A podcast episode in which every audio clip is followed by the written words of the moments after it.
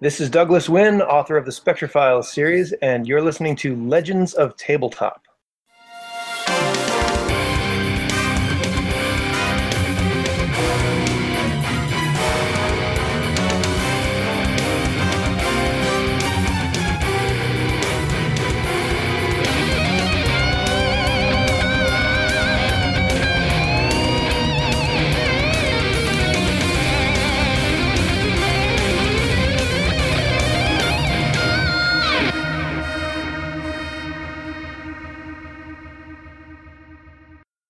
Awesome. Thank you, sir. Welcome, everybody. So, our uh, latest episode, we uh, we ran into Doug at Necronomicon uh, in this couple of months ago, and uh, again in 13. Although I don't I don't think we talked very much in 13 as we were busy scrambling, try to you know get all the uh, RPG guys under uh, under one spot so we can get them on here. yeah. It's a busy, busy convention, man. There's so many people I want to see there that I just, I, you know, catch them in passing, and hope that we'll sync up. But uh, yeah, it takes over the town. Yeah, I, we I, I got in on Wednesday night, and you know, come Friday, it's like man, the, it's almost over, and I feel like we didn't do anything. So, like you said, you you know, catch people for a minute here or there. You stop somebody in the hallway, and you know, yeah. trying to take in a couple of panels or whatever. It just it seems to blow right by. Yeah, it's mayhem in a good way. Yeah, definitely. Uh, how was how was this year's Necro for you? Is it uh, as good as as thirteen or? Yeah, it was great. You know, I I've been enjoying. I like that they do it every other year. It it kind of you know, I'm sure it's a huge undertaking. They put an enormous amount of work into it. The organizers, I think, would would end up in an asylum if they try to do it every year. But uh, even just for you know people like us who get to enjoy it and participate a little, uh, it's it's good to have that that extra time. I think to uh, you know like I can have an, another book out maybe before the next time Necronomicon comes around, and uh, there's just you know you've got more cumulative stuff to catch up with people on.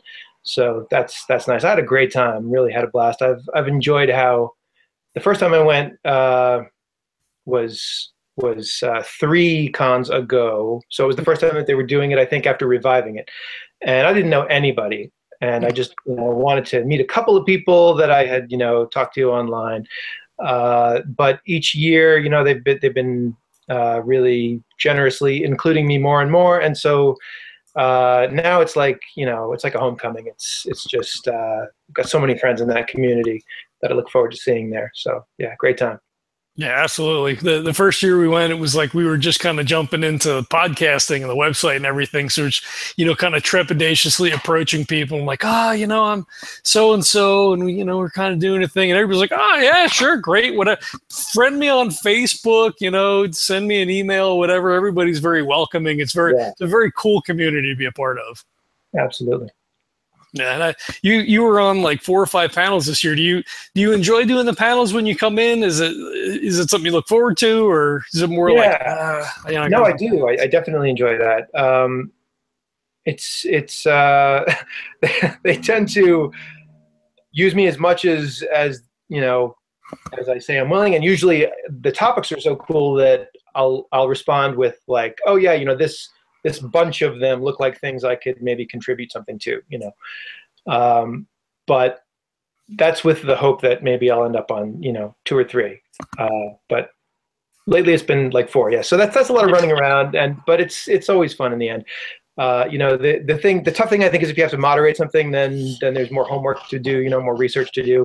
I try to be prepared. Uh, but uh, this year, the the one that they threw at me to moderate last minute, I was going to be on it, and then they they uh, the moderator fell through, so they asked me to moderate the uh, Faithful Frighteners panel, which was about uh, religious horror and uh, and whether or not atheists can be scared by horror that uses religious tropes and stuff. You know, exploring those those kinds of themes, which I thought was really interesting. Where usually we end up talking Lovecraft and mythos, and and yeah. this year they, they, broadened the scope of the convention uh, more than ever before, and, and we're looking at other influential authors like Shirley Jackson and Arthur Machen.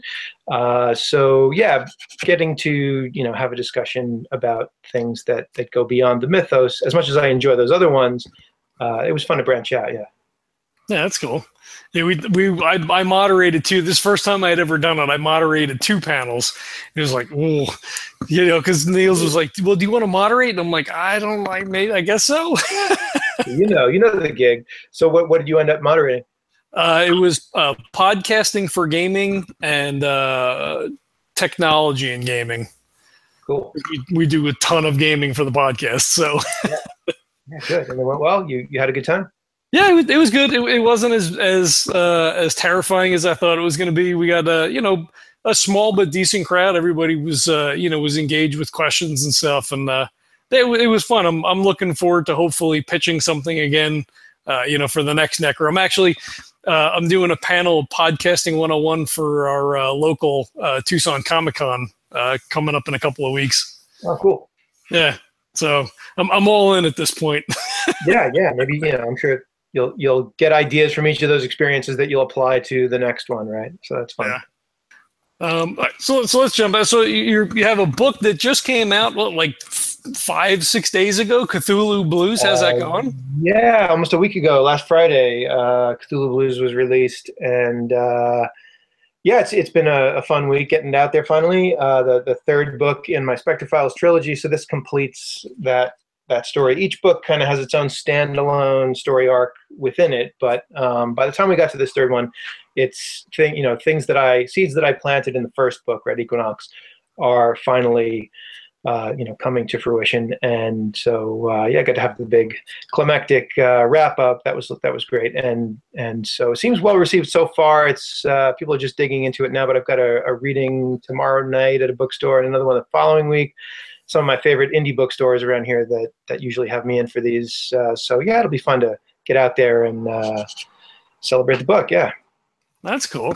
Well, I, I, read online that you don't really outline. So seeds that you've sown in in Red Equinox is that like you know how does that work if you're not outlining? Did you originally plan on doing it as a trilogy, or did it just sort of morph after the first book? Um, I I had an idea that it could be. So I uh, I wrote you know the ending of Red Equinox with with uh, not exactly a big cliffhanger, but definitely with the uh, the suggestion that that more horrible things could could emerge. Um, when when that book did well, my publisher said, you know, this this would make a good series. You, you know, have you considered you know doing more of these and i was already thinking along those lines so i i knew there were things i wanted to dig deeper into and and explore if i had the chance i feel like red equinox has it's it's a book that you can read and, and get an ending uh, with with a little bit of horror, uh, you know, unsettling, uh, you know, possibilities dangled there at the end. But um, some of those threads from Red Equinox I didn't fully develop until this third book. Uh, there's in book two, Black January, we have a a story that continues the idea of the Spectra Agency, which is the the special physics emergent counter terror recon agency. Right, it's kind of a joke on on how these government uh, you know mouthful agencies, right, right. Um, spy agencies, uh, are, are dealing with you know all kinds of surveillance now and and uh, and these guys look into weird physics, uh, particularly Love, Lovecraftian type stuff. So in the second book, they investigate a weird house that has shifting architecture. It's it's uh, sort of in, in, this liminal place uh, with regards to space and time. Um, so my main character Becca, who is not a government agent but who who becomes uh, a consultant for this agency after after being uh, kind of uh, thrown into a helicopter with a black bag over her head when she first encounters them. By book two, she's, she's got a bit of a working relationship with these guys that she doesn't always entirely trust.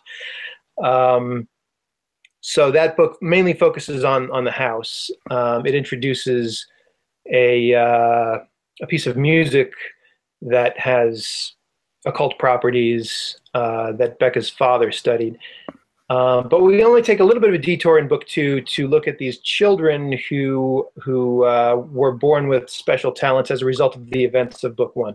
In book three, I finally got to to really uh, deal with those kids, which which was the thing I, I kind of left dangling at the end of Red Equinox, and, and knew I would eventually uh, develop into into the big storyline. So uh, yeah, it was it was interesting to try to. Sorry, rambling here, but to to get back to your question about outlining. Um, it's very intuitive process for me, and I will plan ahead a little bit at a time. I'll do forecasts of like you know what might happen in the next thirty thousand words. Uh, what if this happened? What if that happened? Uh, make a lot of notes like that that are kind of rough outline, uh, and that is often subject to change. So yeah, it was a little bit of a high wire act to to put some things out there in the first book that I I thought I could likely explore in sequels, but I didn't uh, I didn't know how those things would necessarily resolve or develop. Uh, but I, I don't know that when I'm writing a single book, but with a single book I can go back after draft one and you know kind of uh, reverse engineer some things uh, a little little bit more risky with with books already out there in print and you and yeah.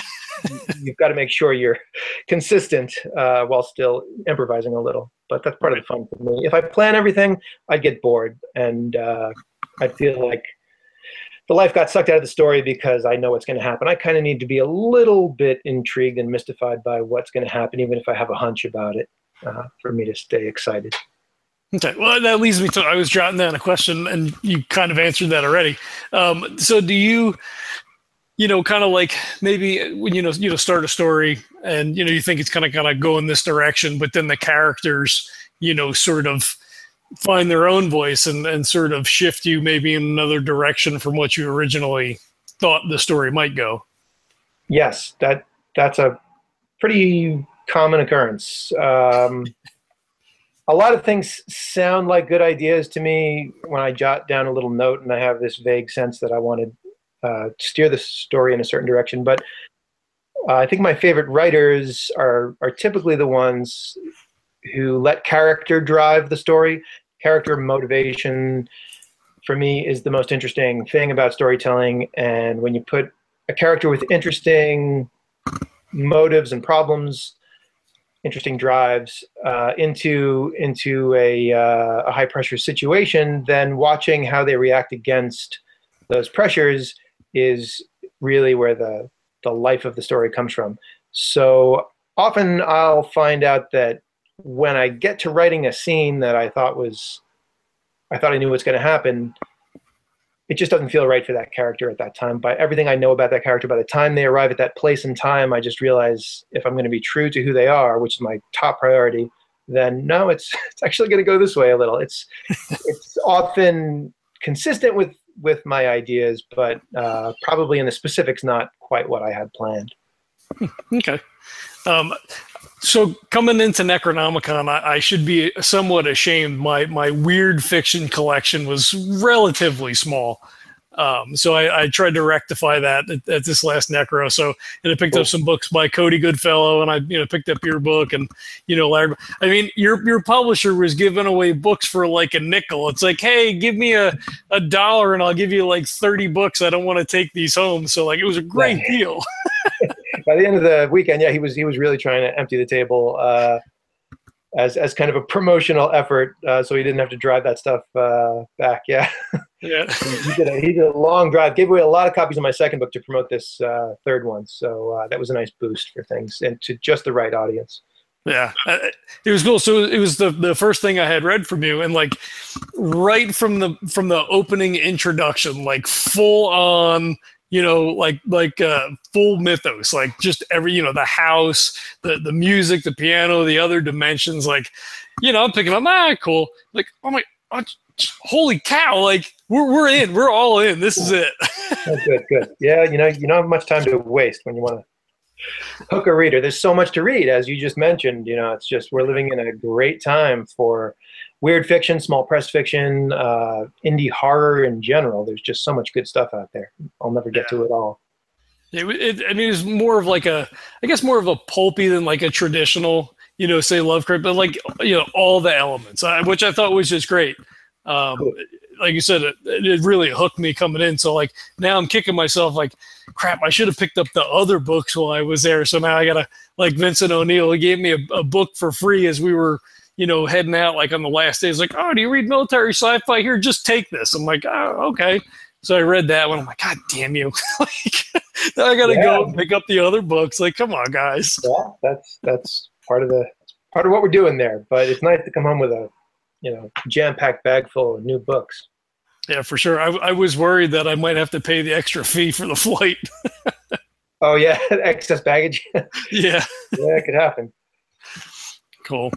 Um, so when when did you start writing, and um, at what point did you decide that you you know you wanted to pursue this as more of a professional endeavor? I started writing when I was uh, in my young teens. Um, the, the books that really opened up my interest in just my love for storytelling and my my desire to, to do it myself was uh, a, sixth grade teacher introduced us to The Hobbit, and and so from there, The Lord of the Rings, you know, follows immediately. Uh, read that over the summer. After that, um, upon finishing The Lord of the Rings, a friend of mine at the time uh, had a dad who was a book critic, and uh, they had just shelves and shelves. Their house was just a library of, of music and books, and uh, a lot of hardcover Stephen King first editions. So my friend hands me the stand right after Return of the King, and uh, says, "Well, if you liked if you liked that, you'll love this." Right. And uh, you know, it's true that the spirit is is kind of the same. I think King himself, you know, it's, it's his birthday. I'm wearing my you know my Dark Tower shirt today. Yeah. Uh, you know, just to pay some some homage to his uh, influence that book, I, I, know so many horror writers who that was the one. The Stand uh, was the one, and it really is sort of like Lord of the Rings in in modern America. Uh, you know, this darker, grittier uh, version of the epic fantasy quest, right? So, um, yeah. After that, I just read everything I get my hands on by him, Peter Straub, Clive Barker, and then started going back and looking at uh, at H.P. Lovecraft. I had already been a fan of uh, of Poe and Bradbury my grandmother got me into some of those when she saw that I was interested in darker things. Yeah, yeah. Um, so I started writing short stories when I was like uh, probably 14, uh, maybe 13. I wrote a novel in uh, high school that is probably a horrible, uh, what you now call urban fantasy, maybe. Um, I'm terrified to, to even find out uh, how bad that is, but uh, but it was exhilarating to go through that first process. You know, writing it by hand. Um, I had started other things that I get like a chapter one and never finish it, but but that was the first time that I that I you know was completely lost in creating a, a long form story and watching it unfold. Um, again, without without really planning it much. Uh, that was such a thrill. But then I got I got seduced by the electric guitar and ended up playing in bands, going to music school, becoming a recording engineer. Uh, just a long, long winding journey through music that eventually uh, when I got burnt out on the music business, uh, moved away from Woodstock, New York, where I was working in a studio, and landed in my wife's hometown, which is Newburyport, where H.P. Lovecraft set, uh, or in, you know, was maybe the inspiration of The Shadow over Innsmouth. Um, I finally got back to writing uh, because you can do that without a band. you know, you can do the one man uh, creativity thing as as a writer, and it took a long time to get the first the first book that I attempted finished, and that went through like nine drafts before I started trying to learn about the business and and uh, made some effort to to pitch that to agents and and uh, small presses. And um, but that first book I did land with my current publisher, uh, JournalStone. So uh, a long, long winding road to finally getting back to writing. Yeah, yeah. Um, did, when did you first discover Lovecraft? You talk about King and, then The Hobbit and all that stuff. Did was he one of the early influences on you, or was it more like what you said, Stephen King and, and Tolkien and? Right. I I, uh, I went back to you know I, I found Lovecraft through that interest in the horror writers of the '80s who would mention him. Uh, you know, Stephen King, Peter Straub.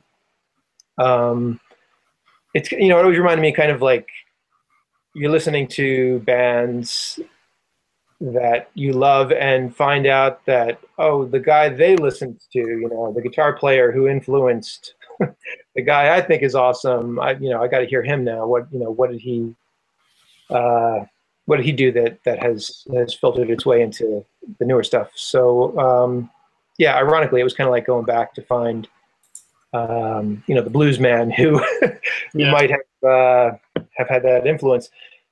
Uh, so yeah, there's like a paperback of, of Lovecraft stories out at the time, uh, some really cheap edition with uh, with a horrible bloody cover on it uh, was my introduction to Lovecraft. I think it was the Lurking Fear and Other Stories might have been uh, what they what they slapped on that for a title.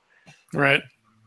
But yeah, since then I've obviously gotten much deeper into his uh, whole body of work, especially when I started writing in the mythos. And then the novels, uh, you know, I, I always wanted to do something Lovecraftian.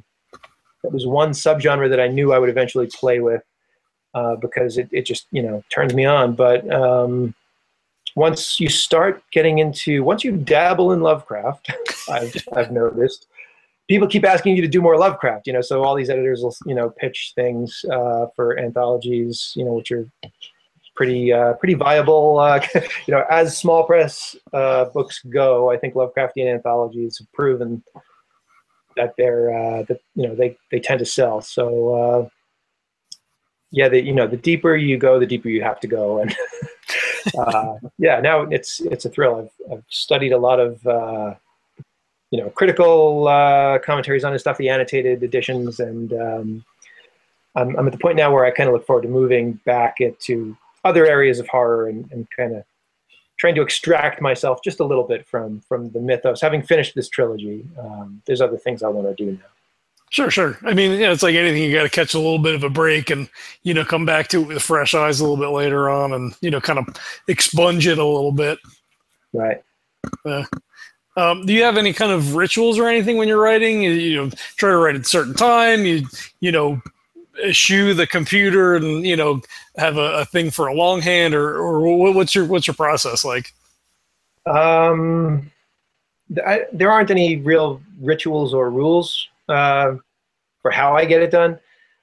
Uh, you know, the word count is is the key uh, motivational tool. Just trying to keep track, trying to set a goal for however many words, and try to set even if I don't have a deadline from a publisher, um, imposing personal deadlines. Um, and, and doing the math. Uh, I use Scrivener these days. I started, you know, the first novel that I wrote, I did longhand and it took me like five years to do the first draft. And I, you know, I was dabbling. Was, I'd do a little bit. I'd work on it for a while. I'd set it aside. I'd come back to it.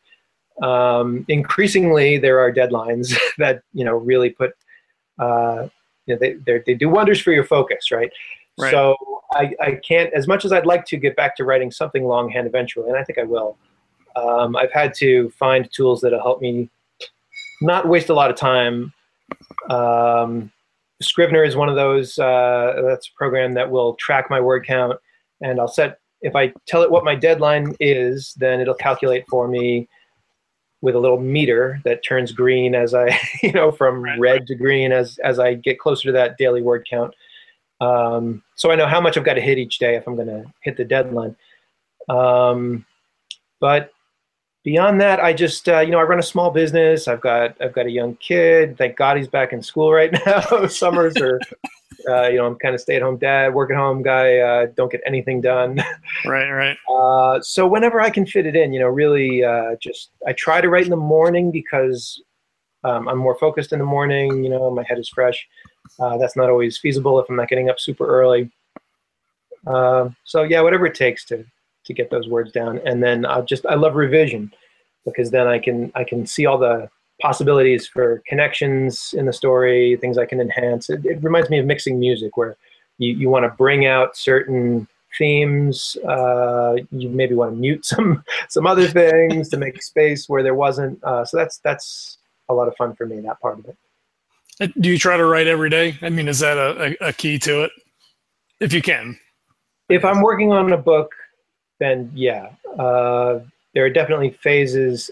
You know, because I, you know, have the, like most writers, a lot of other commitments and responsibilities besides writing. I'm not I'm not writing full time as as my you know main source of income. So um, I'll have to really uh, kind of prioritize what only so much time for the for the writing career part of my life. So if I'm not writing the first draft of a book, then there might be a month where I'm just editing every day, but not generating new text on something. Or I might be like right now, I'm kind of in a mode of promoting every day. and, yeah, yeah. yeah, there's a lot of writing involved in, in getting word out about a book also and, and uh, you know, appearances and stuff. So yeah, I go through cycles like that, but that, that's, I think that's also kind of healthy too because it just I get to use different parts of my brain in sort of revolving sequence, and and uh, when I do get back to writing every day for a new project, then uh, I can just totally focus, and and that's fun. Cool. Um, you know, talking about you know maybe muting some themes and you know maybe bring other things ahead. Do you ever, when you sit down to write, do you think like I want to try to you know make a corollary of this thing that's happening today like you know take the election but you know it's a medieval fantasy thing but you're really trying to reference you know uh, a current thing in you know everyday life is that or, do, or you just tell a story and then maybe those things sort of express themselves as you're writing as someone who you know consumes media and, and yeah. exists yeah for me it's much more the latter what you're talking about there are definitely political uh, elements and ideas that that as a as a human, as a writer, I am interested in exploring. But um, I think it's it's not what we're here to do. You know, I'm here first and foremost to tell an entertaining story, make you care about a character.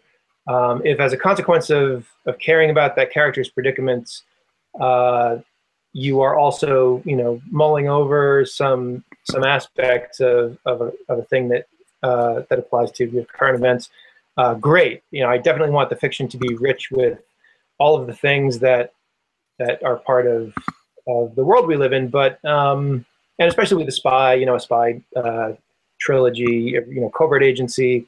Uh, there, there was a lot of commentary in this on aspects of, of things like the war on terrorism, uh, you know, tactics like uh, you know torture and uh, and surveillance. And I, you know, I certainly have have a lot in this series that touches on that. That with with Lovecraft and all of his racial baggage, uh, there's I knew that there were things that that that I wanted to go against the grain of, that I wanted to play with, uh, but I didn't want it to be um, allegory. I didn't want it to be uh, a vehicle for some kind of political agenda. Um, for me, it's it's much more important that that I follow what the story needs and what the characters need. Uh, so I don't know if that answers your question, but um, yeah, well, yeah, I, just, I, try not to let those things drive the, uh, sure. the story. Yeah, I mean, I want like you know, because sitting in some of the panels and stuff, and you know, you know, reading like say some of the annotated works and things like that, and they'll, you know, pick out certain things. You see, well, you know, at this time, you know, blah blah blah, and this is what was going on, and you know, in the world, and you can see corollaries. And I just, you know, I wonder as a non-writer, you know, if that's something that you know is, and I guess depends on the writer. You know, is that an intentional thing, or is that just you know, sort of a byproduct of, you know, right? Your your yeah, you know, your, Sure. Um, I, I knew that uh, in in taking on Lovecraft at at this time, the thing that kind of fascinated me was how little our fears as a society have changed since the 1920s when he was writing and and all of that xenophobic paranoia that he had about uh, immigrants and and you know the other and and a lot of that stuff you know you'll hear plenty of insightful commentary about how uh, his fears that he projects, that he expresses through the the exotic, you know, alien monsters is really related to fears of alien people. Um, I knew that that those were going to be the themes at the heart of what I was doing. But um, once you make, once you set the parameters of something like that, and you know that okay, here's why I'm in. Here's here's what's going to keep me invested and interested in this story is all of this thematic uh, resonance that's just built into my premise. Um, I think once you've got that, it's just gonna it's it's going to enrich the story in all kinds of ways that hopefully are at times subtle and at times you know might be as blunt as a sledgehammer. um, but uh, you don't have to think about all of that and and try to uh, try to prove anything. I think once it's built into the story, the the interesting thing is just seeing where those where all of those variables lead you by just bumping into each other, you know, the way that they're just going to do. Okay, and, and you kind of touched on a question that I jotted down just like right before the interview. Um, the your your protagonist, your female protagonist Becca, is like the anti Lovecraftian protagonist. Now, was that an intentional sort of thing? I mean, you know you've, you've got Jason Brooks, who's also the other main character, and you know takes a, a you know a, a similar prominent role in the story, but she's you know really kind of the the the glue that holds everything together. You know, through at least the first two books. I haven't read the last one. Um, so uh, was that an intentional design? Like even her grandmother too is as a strong, you know, female character. Although you know it's more of an allusion to her. Um, you know, like her father left and you know he kind of disappeared. So right. yeah, I mean it's, it's noticeable, and I, I, thought that was cool to to kind of like you know sort of take that and flip it on its head a little bit. Yeah, thanks. Uh, it's it's definitely you know one of the intentions I had was was to go against the grain of the typical protagonist Lovecraft himself would have had. Uh, so there, yeah, there's a real dearth of female characters in his fiction at large. So I knew I wanted female protagonist. I had written a couple of books with male protagonists. I felt like I was ready to uh, you know, branch out and and uh, work with a female lead. Uh, so part part of these you know decisions are just personal, like oh I you know I want to try something new for me right now. Um, but yeah, part of it was I had sort of a list of of Lovecraftian tropes that I knew I wanted to play with because they're fun. And I had a list of Lovecraftian cliches that I wanted to avoid. and I also had this list of places where I knew I was going to deliberately defy his own tendencies um, and, and, go against the grain of that. But um, yeah, Becca, I just I found her interesting because she uh, she's she, you know she deals with depression. She she has a, a difficult family history. Uh, she has trust issues. Uh, so I knew that there was enough enough psychological complexity there um, that when she encountered these things that drive people mad and, uh, and that tend to shatter your worldview, um, I thought she would be in some ways more resilient than someone who had it all together because she's she's already kind of used to um, not not thinking she's got it all sorted out. You know, uh, she's got a unique way of looking at things. So yeah, she she's the main character through all three books, and and Brooks, uh, you know, is sort of your your Boston homeboy, uh, Irish cop turned government, uh, you know, spook. Um, so so even he is is not quite your typical like academic hero that you would find in Lovecraftian fiction. I finally do bring in a more a more traditional in book three, this new book.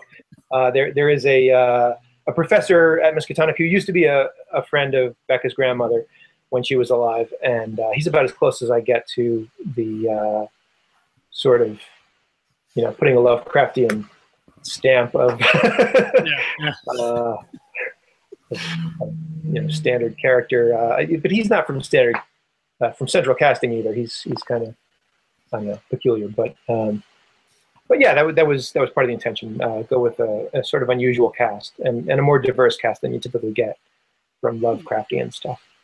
Cool.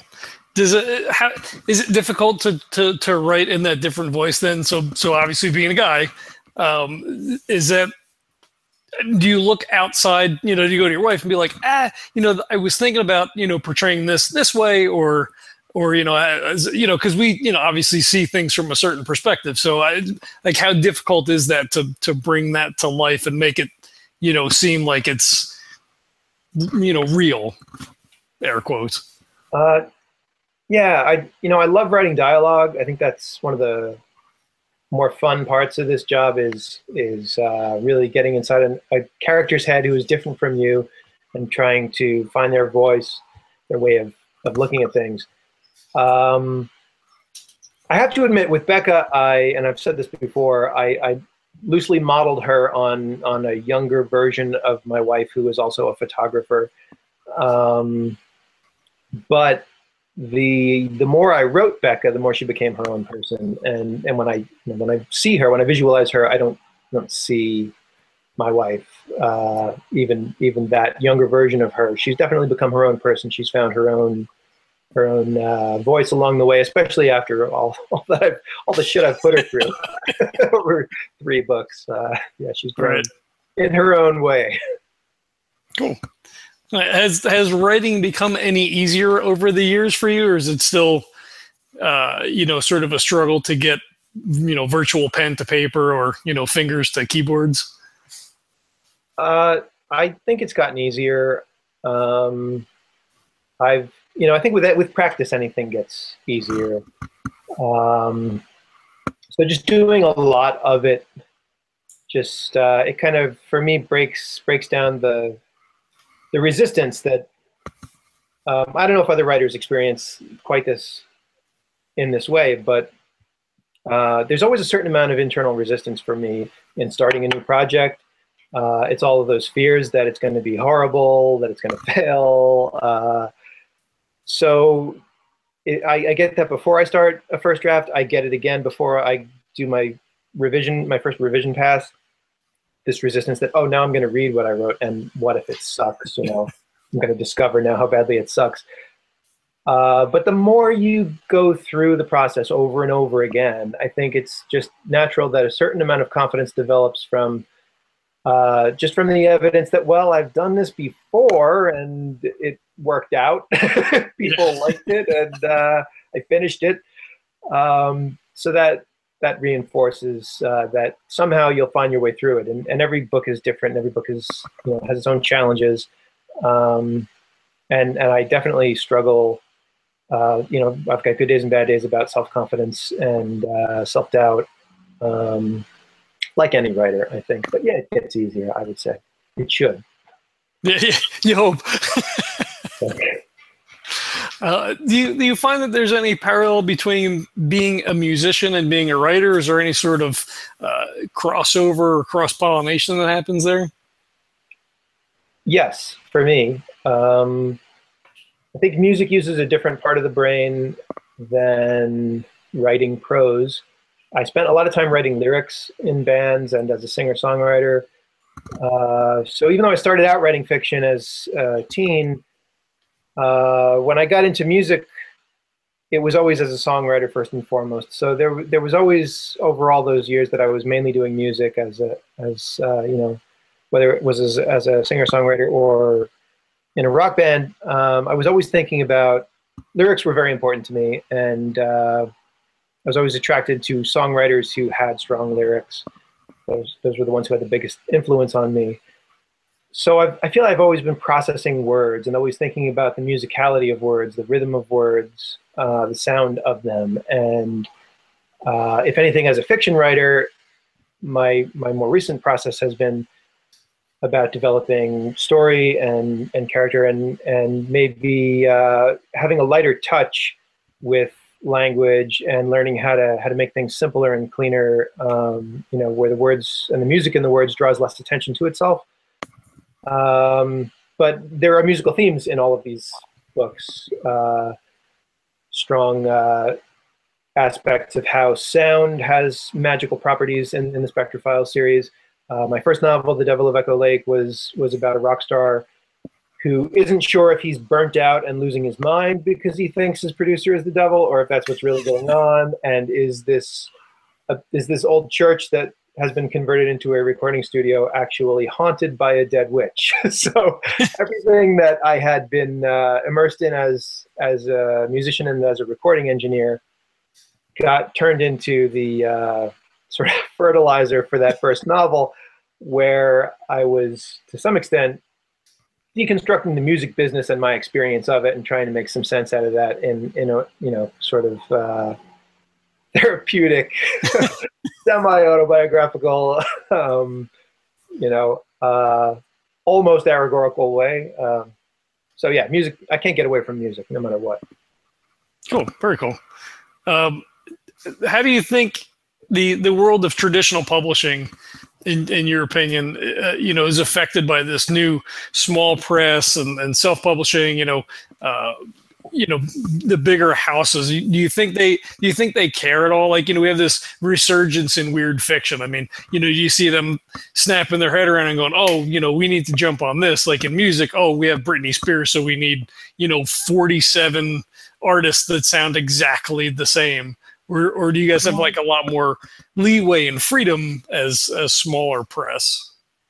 That's a great question. I, I'm kind of waiting to see how that pans out. I I don't see evidence that the big five publishers are trying to scoop up weird fiction. I think by you know by definition, weird is something that they understand is maybe a niche market. Uh, are you gonna are you gonna really hit those bestseller lists?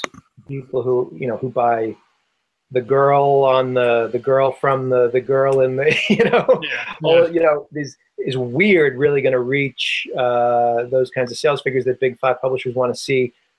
I, I kind of don't think so. Is there room for it to, to grow and to break into the mainstream and for mainstream stories to be influenced by it? I think yes we're seeing that and i think we'll continue to see more of that. Uh, there's definitely been a real spike in the popularity of of Lovecraft mythos, uh, pop culture, you know, everything. And you know it as a, as a gamer.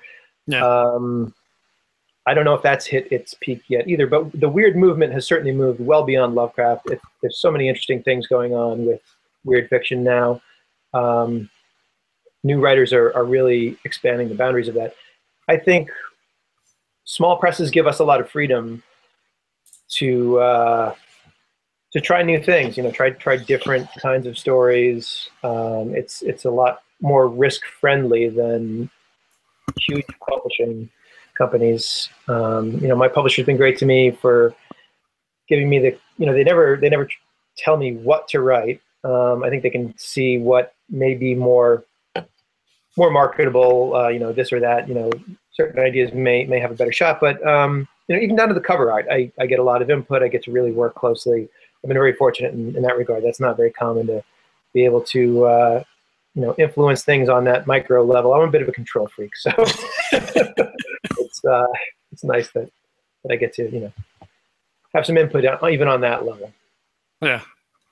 Well, that's that's that's cool.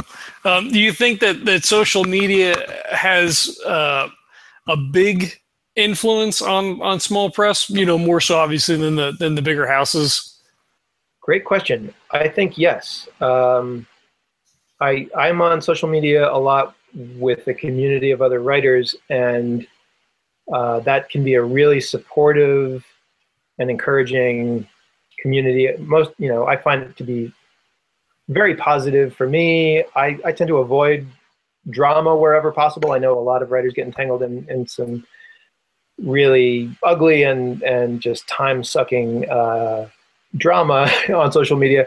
But just in terms of, of the community of, of weird fiction and horror fiction writers who who are interacting and, and sharing ideas uh, and observations about all this stuff, um, I I sometimes wonder if it's a little. I mean, it helps you to have your ear to the wall and know what's going on in the marketplace and and you know maybe find some opportunities uh, you know what are some good submission calls right now what's who's who's you know working on what. Um, the networking is is important for especially small press authors who have to do almost all of their own marketing. Um, so a lot of a lot of positives, but the thing I do wonder is uh, it might be too easy to to uh, think that because because certain things like weird fiction, certain styles, certain genres um, are very popular among your what feels like a very big group of enthusiastic reader and writer friends who love weird fiction or love horror.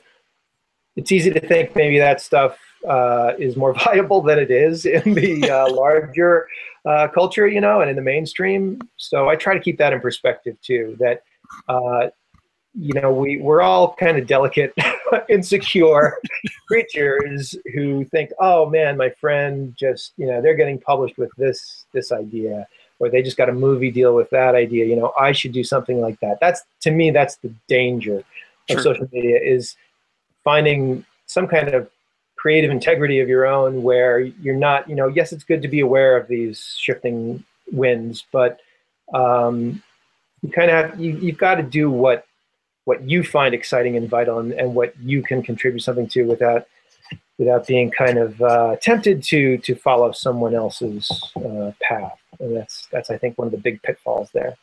Sure.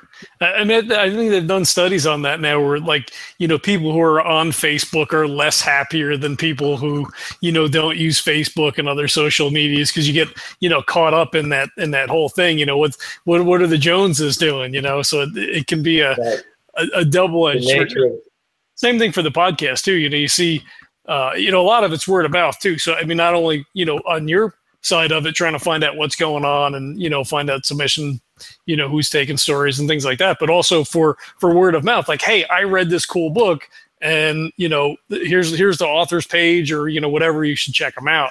Um, you know, I, I think like it's again the same thing for podcasts, like if, if you enjoy something, if you like something, and this is a call to the audience, I guess, you know, support it, you know, do the reviews, you know, reviews on Amazon for, for authors is like, it, it's so key to get those books noticed and get them, you know, further up in the stats. So like that, like that aspect is, you have to depend on that so much to, you know, to kind of get things out there and sort of get things noticed. Absolutely. That, that's the, the wonderful thing about it that's helping so many small presses thrive right now and so many subcultures to thrive is is how effective that world is for sharing your enthusiasm with your friends and and getting the word out about cool stuff. That's that's what I enjoy about going on there. Not to be advertised to by somebody, but to hear from people I respect what what they're you know what do you dig what are you into right now what are you watching what are you listening to what are you reading uh, and yeah that's that's really what what keeps uh, that's what makes it you know writing reviews or just just sharing a post about something that you loved is what lets creators especially independent creators continue to do this it's uh, yeah so important mm-hmm. and and you know I've, I've said this before but like you know for me I, I take that so seriously being a podcaster because you know, not that we're selling a million books for anybody or you know uh, pushing Kickstarters over their funding limits or whatever, but to to be you know to serve as a platform for someone to come on, especially cool people like you know like you and all, you know all these people that we've had come on. I mean, we've never had a bad experience with a guest. I mean, and you bring you know people on and like, cool, we share a thing for weird fiction or you know gaming or you know whatever it is. So you just you know you start with a common platform and just yeah. you know are able to have a really cool conversation. Then you hope that people enjoy that, and then you know they go out and check out the things like, oh, that sounds cool or that guy sounds cool. Let me go you know check out his stuff, and then you you get them with that first one, you reel them in, and you hope you hope they stick around. yeah, yeah, it's great. No, really, I was psyched that you guys that we met uh, at at the con, and uh, yeah, got to continue the kind of kind of uh, conversations that we all have in places like that when we can physically get together. It's it's fantastic that that's something that uh, I can do right from my office now. you know, that wasn't uh, that wasn't really viable for a generation of writers. Uh, you know, even in the '90s. Um, I'm not sure how, you know, I was doing music at the time, but I'm not sure how the uh, small press horror scene, uh, how the community communicated at that time without, without stuff like this. Yeah. Long letters. right. um, so uh, how does how does weird fiction relate to fabulism? Uh, is it you know, I, I don't, so I, you know, going to some of these uh, panels and things, and I hear a lot of these things turn around, and I'm just sitting in the back, like, I don't, what the hell are they talking about? uh, you know, both of those terms uh, are probably defined differently by different writers and readers. Uh, genre labels, I'm always a little bit suspect of. Fabulism, uh, you know, Peter Straub uh, was on a, an interesting panel about fabulism with uh, Nnedi Okorafor and, and others at Necronomicon. I, I thought that was a really interesting panel. But one thing I wanted to hear them maybe get into a little bit more that was part of the uh, topic description in the program was, uh, you know, fabulism as as it relates to fables, right? And uh, right. and there's a lot of hair splitting about fabulism versus magical realism and how, how much you know the fantasy element matters and, and how far you can go into fantasy elements uh, before it ceases to be one thing and becomes another thing. Yeah, yeah. Um, but I, I, beyond fantasy elements, I'm I'm interested in fabulism uh, in terms of you know what do we get from fables that is vital to storytelling, and why is that vital? Uh, and I think to if I can if I can try to wrap this into your other part of your question about the mythos, um, you know, the mythos is kind of, I've heard it called an anti mythology. Um, Lovecraft, I think, was aware that mankind uses myths as a way of easing his anxiety about the unknown, right? If you can imagine a set of gods who are behind these natural forces, um, you know, then maybe you have some sense of security about your place in the universe. Uh, so the Cthulhu mythos tries to do quite the opposite, which is create more anxiety. the fact that maybe these forces are blind to you, indifferent to you, or or worse, you know, would uh, consider you, you know, a little morsel. um, that that in the face of an infinite cosmos, that you know your your level of intelligence and and uh, effectiveness is is so minuscule that it should drive you insane. Um, so uh, he's kind of doing what he's kind of doing the opposite of what myths and fables uh, have done for us traditionally. And I am a fan of stories that use mythic and and uh, and fabulous elements. I'm a big fan of the Star Wars films. Um, I'm a big fan of, as I mentioned earlier, The Lord of the Rings, where Tolkien was trying to create kind of a mythology of Britain that he felt didn't really exist in the first place. Uh, you know, he's got his creation story and everything in the Silmarillion. Um, I haven't really done that kind of world building in my own work yet, um, but I, I am attracted to the, the idea of the hero's journey that everybody knows about now from Joseph Campbell and his influence on so many films and and stories. I don't follow that as any kind of rigid template, but it's it's to me an interesting even when I'm working within the Cthulhu mythos and I'm dealing with themes related to whether or not mankind has any significance. You know, what is it that gives human life value? You know, playing with these sort of nihilistic ideas and possibilities and letting my characters contemplate those uh, and maybe despair at those. At the same time, uh, I am incorporating elements of myth and fable in the more traditional sense. Um, and that that's you know like music you can invert those things you can you can play with those riffs in unexpected ways like uh, can a can a villain have a hero's journey and what does that look like? Um, so I, I don't stick to the template but I, I do I do like uh, looking at things through that lens often. Hmm, interesting. Have you uh, read any Charles de Lint are you familiar with him at all? I haven't read him yet no but I, I know the name. Yeah I, I don't know if he would be called fabulism so urban fantasy. Um, you know, it's like the stuff that's happening today, like we're having a conversation, but there's a spirit in the wires or there's a brownie that lives in the kitchen and like you know the main character kind of gets sucked up into this you know other weird thing that's happening. Um, yeah I, I, I, I, no offense favorite author i love him. Cool no could be uh, don't expect to be. Yeah yeah. Um, yeah that you know that, that's that's one of many names on a list that I uh, am trying to get to. so one more point for Charles. I will, I will uh, try to yeah check it out. What do you recommend for uh, a newcomer? Um, the first book I ever read by him was Moonheart, and I, I tell you, I had the trade paperback. By the time I reached the bottom of the first page, I was completely in the story. Cool. Like just completely blew me away. Uh, but everything he writes is just so it's so wonderful, and it. I, I don't know. I mean, I'm a fanboy, so I mean, I guess take it for what it's worth. But I, like everything that that he writes, mm, there's one or two that maybe aren't you know I, I, don't like as much as maybe some of the other ones but you know it, it always gets you like in the feels too like i i admit this on the air but like I, I can't read one of his book and not tear up at some point wow while I'm reading the story because you get so involved with the characters and the and the journeys that they're going through and the things that are happening and then have you know some sort of revel you know resolution to those things. It's so you know cathartic and sometimes the things are not good. but uh, yeah, he, he does it really well. I'm gonna have to dive in. I think, yeah, he's, he's, him, I think after my first book, I think a friend recommended him as someone he thought I would uh, have some affinity with. So, uh, yeah, I will check that out. Thank you for the tip. Cool, cool. I have to I have to throw a link in the show notes, I guess, for that too. oh, cool. yeah. Well, I, I, made a note. Moonheart. Cool.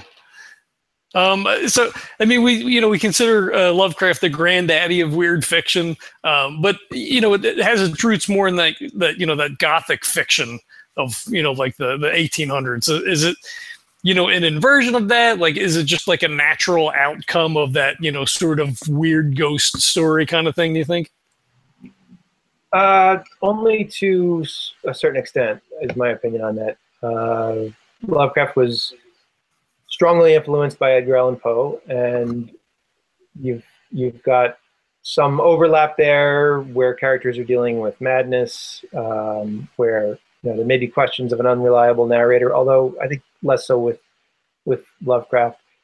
Um, he's got that very journalistic feel that uh, the character is just trying to document things as clearly as possible, as bizarre as they may seem, and uh, one of his goals was was to uh, basically make each story like an effective hoax, where where the there would be a certain amount of, of realism and uh, and all of all of the data that that creates the sense that uh, that that weird element is even weirder because of its juxtaposition against all of that, but but that it's somehow it goes down easier too because you you bought into the world. I think Stephen King does a great job of that in a very different way, with, yeah. with an entirely different economy of language, um, and and an entirely different uh, capacity for, for, character development. But um, Lovecraft, you know, he went through phases too, like any writer. He um, he's got all that Lord Dunsany influenced stuff,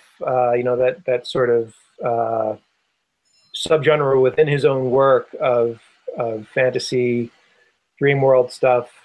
Um, but I think I think he the the reason I think we're still talking about Lovecraft today, in spite of some of his blind spots as a writer, some of his technical shortcomings as as a writer, um, you know, and he's masterful at some things. I, I enjoy his work. It's why I'm still reading. It's why it's had such an influence on me. But um, I think he did something kind of new when when uh, it's not it's not the paradigm, the worldview of a ghost story, of a supernatural story, is often religious, and uh, and if you if you buy into, you know, if you if you go back to Bram Stoker, you've you've got a way of understanding how to actually kill the vampire. Uh, the the tools of the church are your weapons, right?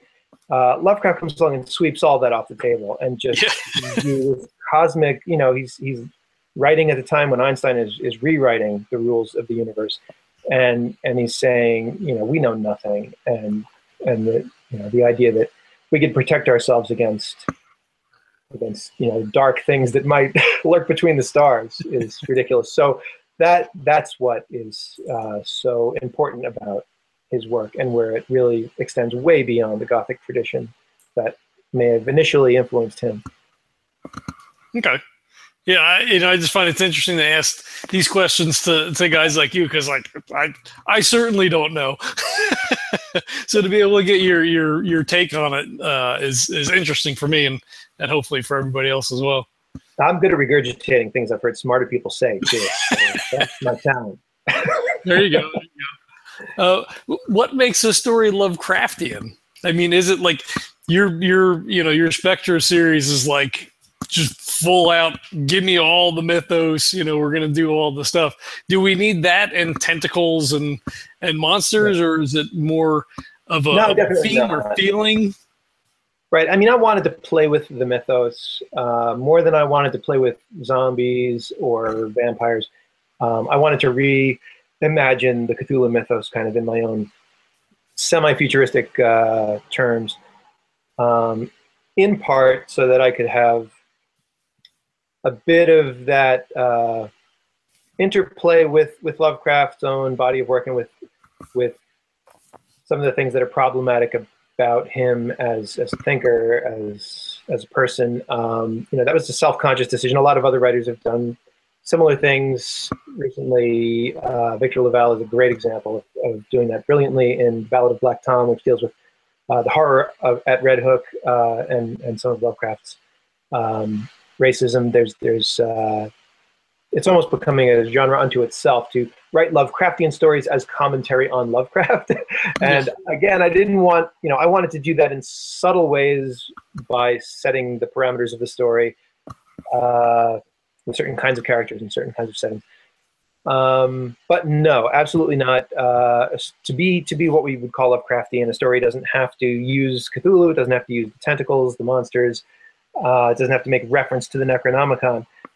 I think um, most of the best weird fiction that's out there right now, you know, you, you might say that someone like Laird Barron is Lovecraftian. Certainly, he's been influenced by him, and at times he's dabbled in in more overt Lovecraftian stuff. But um, it's it's really the the sense of dread, the anxiety, the unsettling uh, feeling that that things are unhinged, that uh, the characters don't understand what they've gotten into, that that uh, unnameable forces lurk, you know, just beyond what you think you know about reality. That's that to me is what makes things love. That's what makes the story Lovecraftian, or or if you want to call it weird.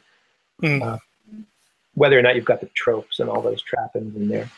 Sure, and unfortunately, that you know seems to echo you know our daily lives more and more every day you know you watch the news and and whatever and that you know sense of hopelessness and nihilism and right. you know it's it, it's almost like it's not even a really it's like well at least it's not as fucked up as this you know right you know that's a question that i brought up at uh, NECON this summer uh, we were doing a panel uh, I was on a panel with with Laird and John Langan, and he's another brilliant uh, writer you could classify as weird fiction. Uh, Fisherman was like my favorite book of last year, mm-hmm. um, and that is not Lovecraftian in any of the like name dropping ways, but it very much is uh, as just a a really well developed occult mythic sort of story. Uh, but yeah, the question that, that I had for those guys was um, is it hard? Is it hard to be? Is it harder to be weird? Is it harder to be effective as a weird fiction writer when the world is so fucking weird right now? I mean, it's uh, it's like are people? Is there even a is there even a desire for among among the uh, you know culture at large? Is there a desire for weirdness at times when we just wish that reality itself was a little less weird? And I don't think any. Uh, I didn't really get an answer to that at the time. I don't have one for you.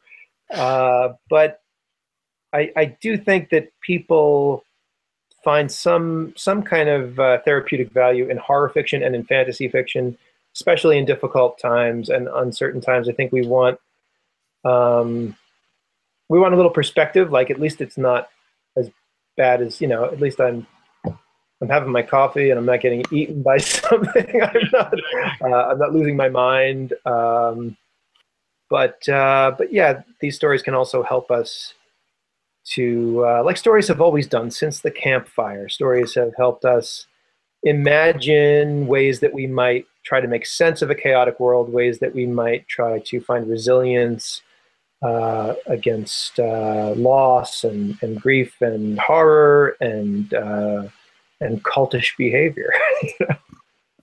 Yeah, for sure.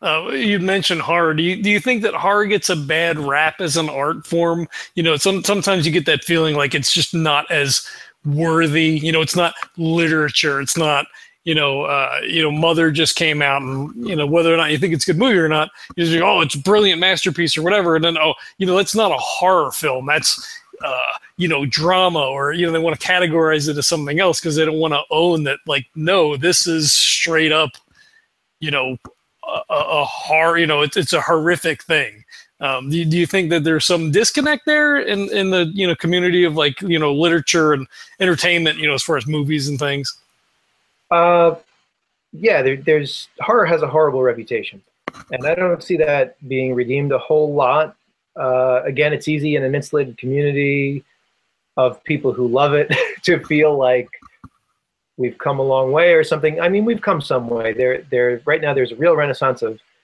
of low budget horror films. Just as we've got small presses uh, doing a lot of interesting things with fiction. Um, Netflix streaming has completely opened up the doors to funding for a lot of great horror Um, there's a lot of crappy horror, and there always will be. Yeah. Um, I don't know if that's going to trickle down. You know, if we're going to see more mainstream interest in horror fiction, which is already. I mean, I try to keep in perspective too that even reading is uh, just because everyone I know loves it doesn't mean that that it's uh, the most popular pastime uh, right now. There's so Yeah. much entertainment uh, competing for people's time right now, uh, and you know a lot of that is in the little computer in, in everybody's pocket. But um, I don't know. My, my friend Paul Tremblay said uh, no genre is as defined by its failures as horror is, and it's to me that just says it all. You mentioned horror and people who who might love a great horror novel and they just don't know it. The first thing they picture is just the the bloodiest, schlockiest slasher film Yeah. they ever saw a trailer for, and it's really hard to get beyond that and convince people that um, that this is this is not just some titillating, dirty little sideshow of culture. This is this is a big part of the main event. You know, ever since the Greek myths, ever since Shakespeare, you know, was was incorporating fantasy elements. Uh, you know, writing Macbeth. Uh, you know, writing tragedy. This is tragedy. This is uh, this is how people confront death, confront mortality, have you know a way of of examining possibilities about about the afterlife. Uh, you know, what could be more central to our lives uh, than than stories that do that? So uh, it pisses me off that that there's snobbery toward horror still. Um, I think Stephen King has done a lot to to uh, break down some of those barriers by influencing an entire generation of creators, of filmmakers, of storytellers. You know, fucking everybody Yeah. Yeah. is, you know, just as J.K. Rowling influenced an entire generation. Um, I I think maybe just by being great, some of those artists are are making a good case uh, that this stuff should be taken a little more seriously, even though we're in it to have fun. I hope. hmm But and and you, and you hope stuff like um, Jordan Peele's uh, Get Out, you know, things like that, which uh, you know you can classify them as whatever, but it's still you know at it, at its core, you know, more of a horror. Uh, uh, you know, a road, you know, a trip down that road of horror than it is Yeah. anything else. You know? Yeah, it, it plays it plays horror to the hilt. You know, it's it's very aware of of its aims as a horror film, but maybe it all you know it's obviously it succeeds because it it's not being coy at all about also having uh, a, a huge social commentary Yeah, embedded in, its premise, right? Um, Right. So yeah, I love that movie. Yeah, I, I didn't actually see it. I've heard great things about it, but I haven't actually seen it. Highly recommended. Yeah, the, the version I saw on maybe it was Amazon Prime had an alternate ending also, and now I forget which was the theatrical ending. Uh, Oh, was- I don't know. any you know, there's a commentary there about why they considered the other ending, what they planned, you know, what they hoped to accomplish with it, and why they changed it. I think I liked the original ending better. if I've got it right. Right. Well, and you wonder how much uh, you know the studio. You know, they go out and they and they preview the movies. Like the original Clerks, Dante gets shot. Like that's the end of the movie. Like how fucked up is that? Um, and and you wonder, like you know, just doesn't play well in the theater. But sometimes, like I enjoy something that leaves you like, damn, really? Like that's that's it.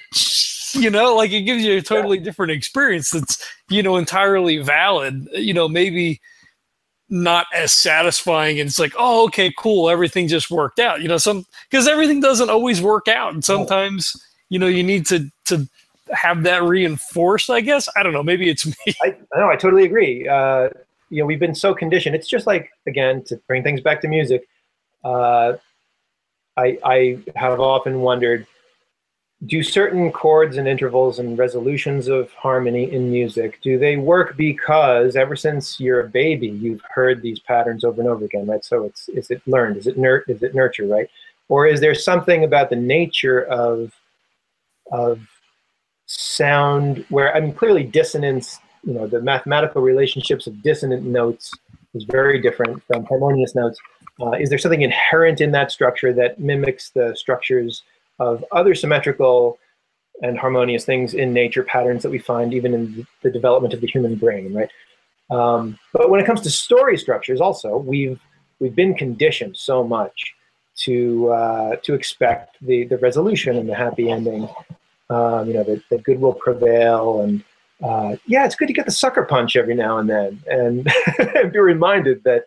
Uh, I think we go to stories because in life we don't have those reassurances. We we want it, rightly so, from from make believe a lot of the time, but we shouldn't get it every time. And and I I always feel like if if I can't make readers worry and, and wonder whether or not they're to, you know, whether or not everybody's going to come out okay. If, if it's too safe, I'm not doing my job, certainly, as a horror writer. But I, I remember, uh, are you muted? I am. The cat hit the button on the thing. okay. No, I was gonna say it's like gaming to a certain extent in that regard. Like nobody wants a TPK, but sometimes you need a TPK. Otherwise, like you know, what are you doing? You just show up. There's never any, you know, drama inherent in anything that you're doing if nothing is ever really going to happen. You know. So I remember having to explain to my son when he was going through the Disney movie phase that well, this you know they they get kids get really wound up. They're supposed to. Uh, he, he didn't want to watch, you know, you get to that moment of crisis at the three quarter mark. And I really had to explain it to him in storyteller terms and just be like, look, look, you know, pause the thing. Look at where, look at where the, you know, where the bar is right now. You're three quarters of the way through this story. And that's where they always make you worry that everything's gone wrong. And, you know, like every other movie you've seen, next they're going to overcome. You know, so it's, it's formulaic, but uh, it's you know for a reason, I guess. Yeah, well, Disney might not be the best example because it's horrible from the start. You know, Bambi's father's shot, you know, dead. The mother's shot. You know, Dumbo's, you know, single parent. Like everything is horrible. Like Disney yeah. hates your parents. oh, absolutely. And we talked about that too. Me and my kid talked about how um, you know, it's always orphans. It's always kids whose parents get whacked in the beginning because that, you know, if, if your parents are taking care of you, how are you going to have any drama? How are you going to have any tension? How are you going to have an adventure? You know, if we're going to find inner strength and, and, you know, some kind of journey toward, uh, towards heroism and self-sufficiency, yeah, we've got to take away the support system. Um, we talked about that uh, at a convention too, about apocalyptic uh, fiction is sort of like taking away the, the support system of, of society itself, right, of, of government or whatever. It's sort of like uh, a uh, surrogate for, for killing the parent in the Disney movie. But my boy got to the point where we'd put on a movie and he could sense within the first few minutes, like, oh shit, this is going to be one of those. Yeah, the parent, no, I don't want to see it. Turn it off. Turn it off. I'd be like, what?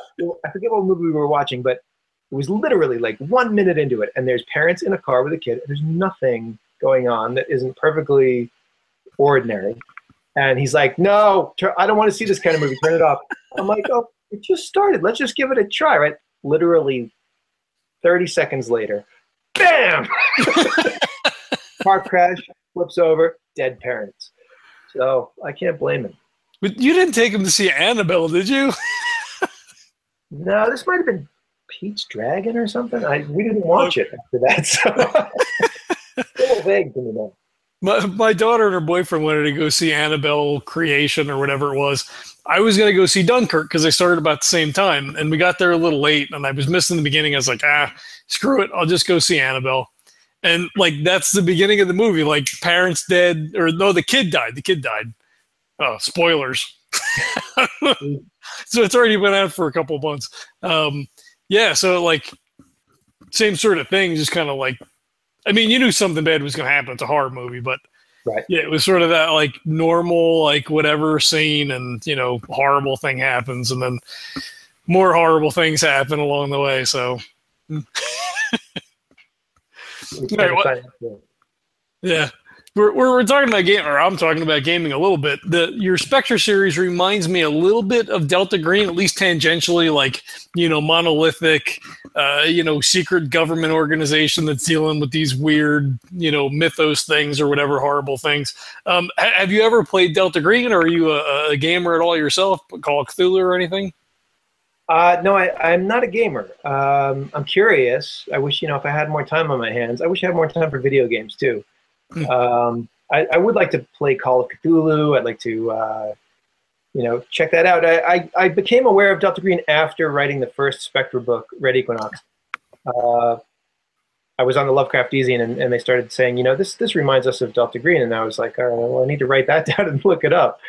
Uh, also, the laundry files, not not that that's yeah. gaming related, but um, you know that gets mentioned a bit as a government agency dealing with Cthulhu mythos type stuff. Mm-hmm. Although you know there's a lot more humor in, in Stross's uh, take on that, uh, you know, in, in fine British form there. Uh, so no, uh, not not really influenced by Delta Green, but curious about it. Cool. Yeah, we, we had Shane on when the when the Kickstarter was was out. I guess last year, I suppose. Um, yeah, it, it's it's really dark. Like I knew it was dark, and then he sent me the PDF, and I started going through it. I'm like, wow, this is fucked up. like, cool. really, really bad. Re- good, but bad. You know. Okay. In, the game. Yeah. Def, definitely, definitely worth checking it out. maybe you get some time. Maybe we get get you in on a game. Yeah, see, I feel like I would be just the biggest bummer to have involved because I know nothing, and you'd have to spend all your time training me, educating me uh, I don't know. My, my son wants to try Dungeons and Dragons with the dice, uh, which I haven't played since I was a teen. So I, I may I may find my way back to gaming by introducing him to that at some point. That that's awesome. My I've been trying to get my kid to play since fourth edition came out in 2008 when we jumped back into it, and she's resisted every attempt. And then a couple of months ago, she was like, "Where's your book set? I want to look. I think I want to play." And I'm like, "Oh yes!" So I started building terrain. I bought books for fifth edition and all this stuff. Yeah, we haven't played. you have to.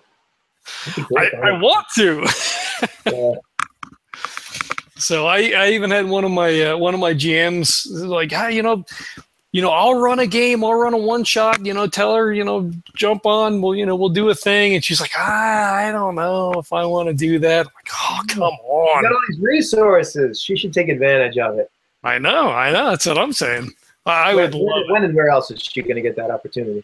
hmm Yeah, and you know, and that's the thing. Like, you do it, and if you don't like it, then you don't like it, and you know, you move on from that, and you know, maybe you don't give it a second thought. But she loves to write, you know, she reads, she's in, you know, she does fanfic and all this kind of stuff. So I, yeah. I think she would absolutely love it.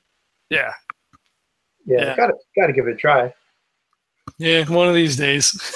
I don't want to push too hard because then it'd be like, I'm just not. I told you I'm not doing it. Forget yeah. it. Yeah. No. That's the parental balancing act. Yeah, for sure, for sure. Uh, what are you What are you reading these days? Anything uh, Anything fun and exciting?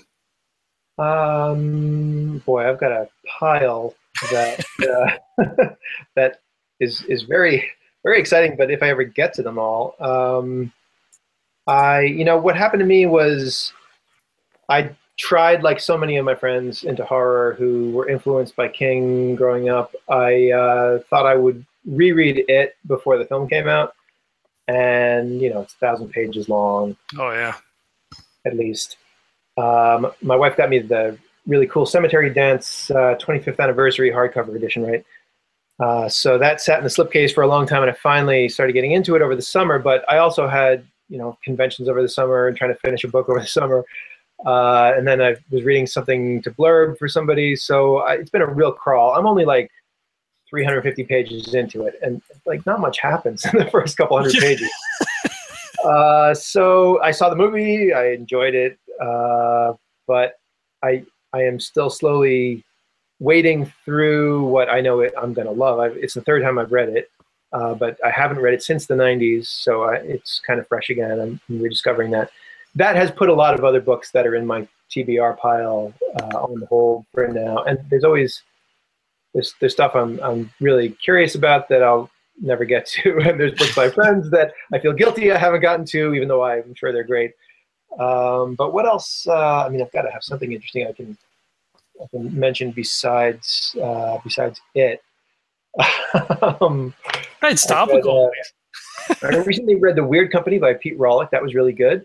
Nice. Um, I've got I, I loved uh, Swift to Chase by Laird Barron. Uh, I read that not long ago. I mentioned The Fisherman by John Langan. I've got experimental film by Gemma Files. I'm looking at that right here on my pile of things that I am chomping at the bit to uh, to get to. Um, oh, uh, The Forgotten Girl by Rio Youers was a great supernatural thriller, and uh, that that came out a few months back. Uh, highly recommend that. Cool. I'm I'm reading one of Pete's books too, and the name escapes me at the moment. It's the uh, um, Herbert West collection. Uh, I think it was put out by uh, Chaosium. Yeah, okay, an anthology. Pete edited that, right? I think so. Yeah, yeah. Cool. Yeah, he's he's great with the reanimator stuff. Yep.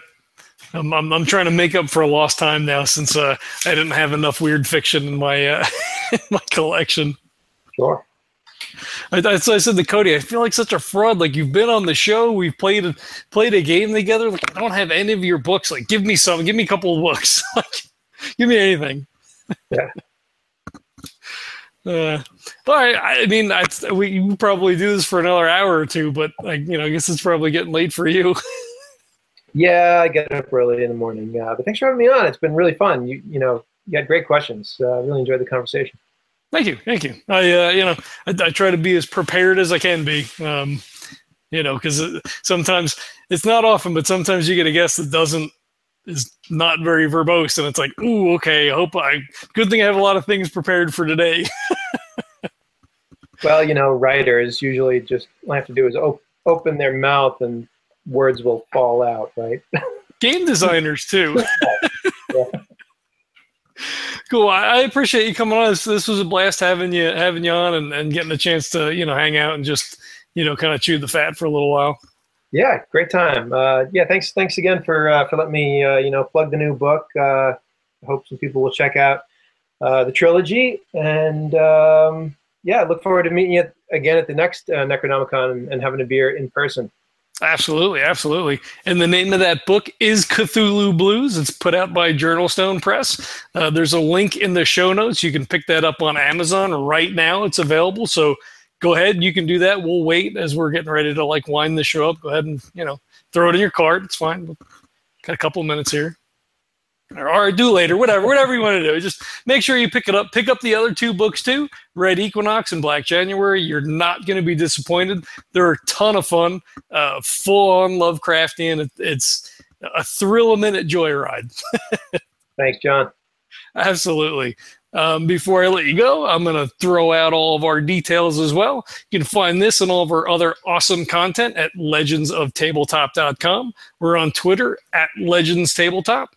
Uh, you can find us on Instagram, YouTube. We're all over the place. Just punch us into Google, you'll find us. Uh, ratings and reviews on iTunes and things like Pod uh, Podchaser or whatever your podcatcher of choices are super helpful. Just like those Amazon reviews for Doug Wynne. When you leave reviews for the podcast, that helps us become a little bit more visible, brings more people to the show.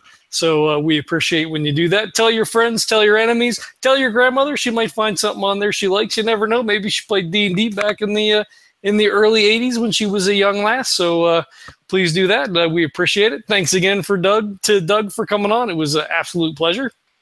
Thank you, John. All right, and we'll catch you all next time. This podcast is a proud member of the Legends of Tabletop Broadcast Network.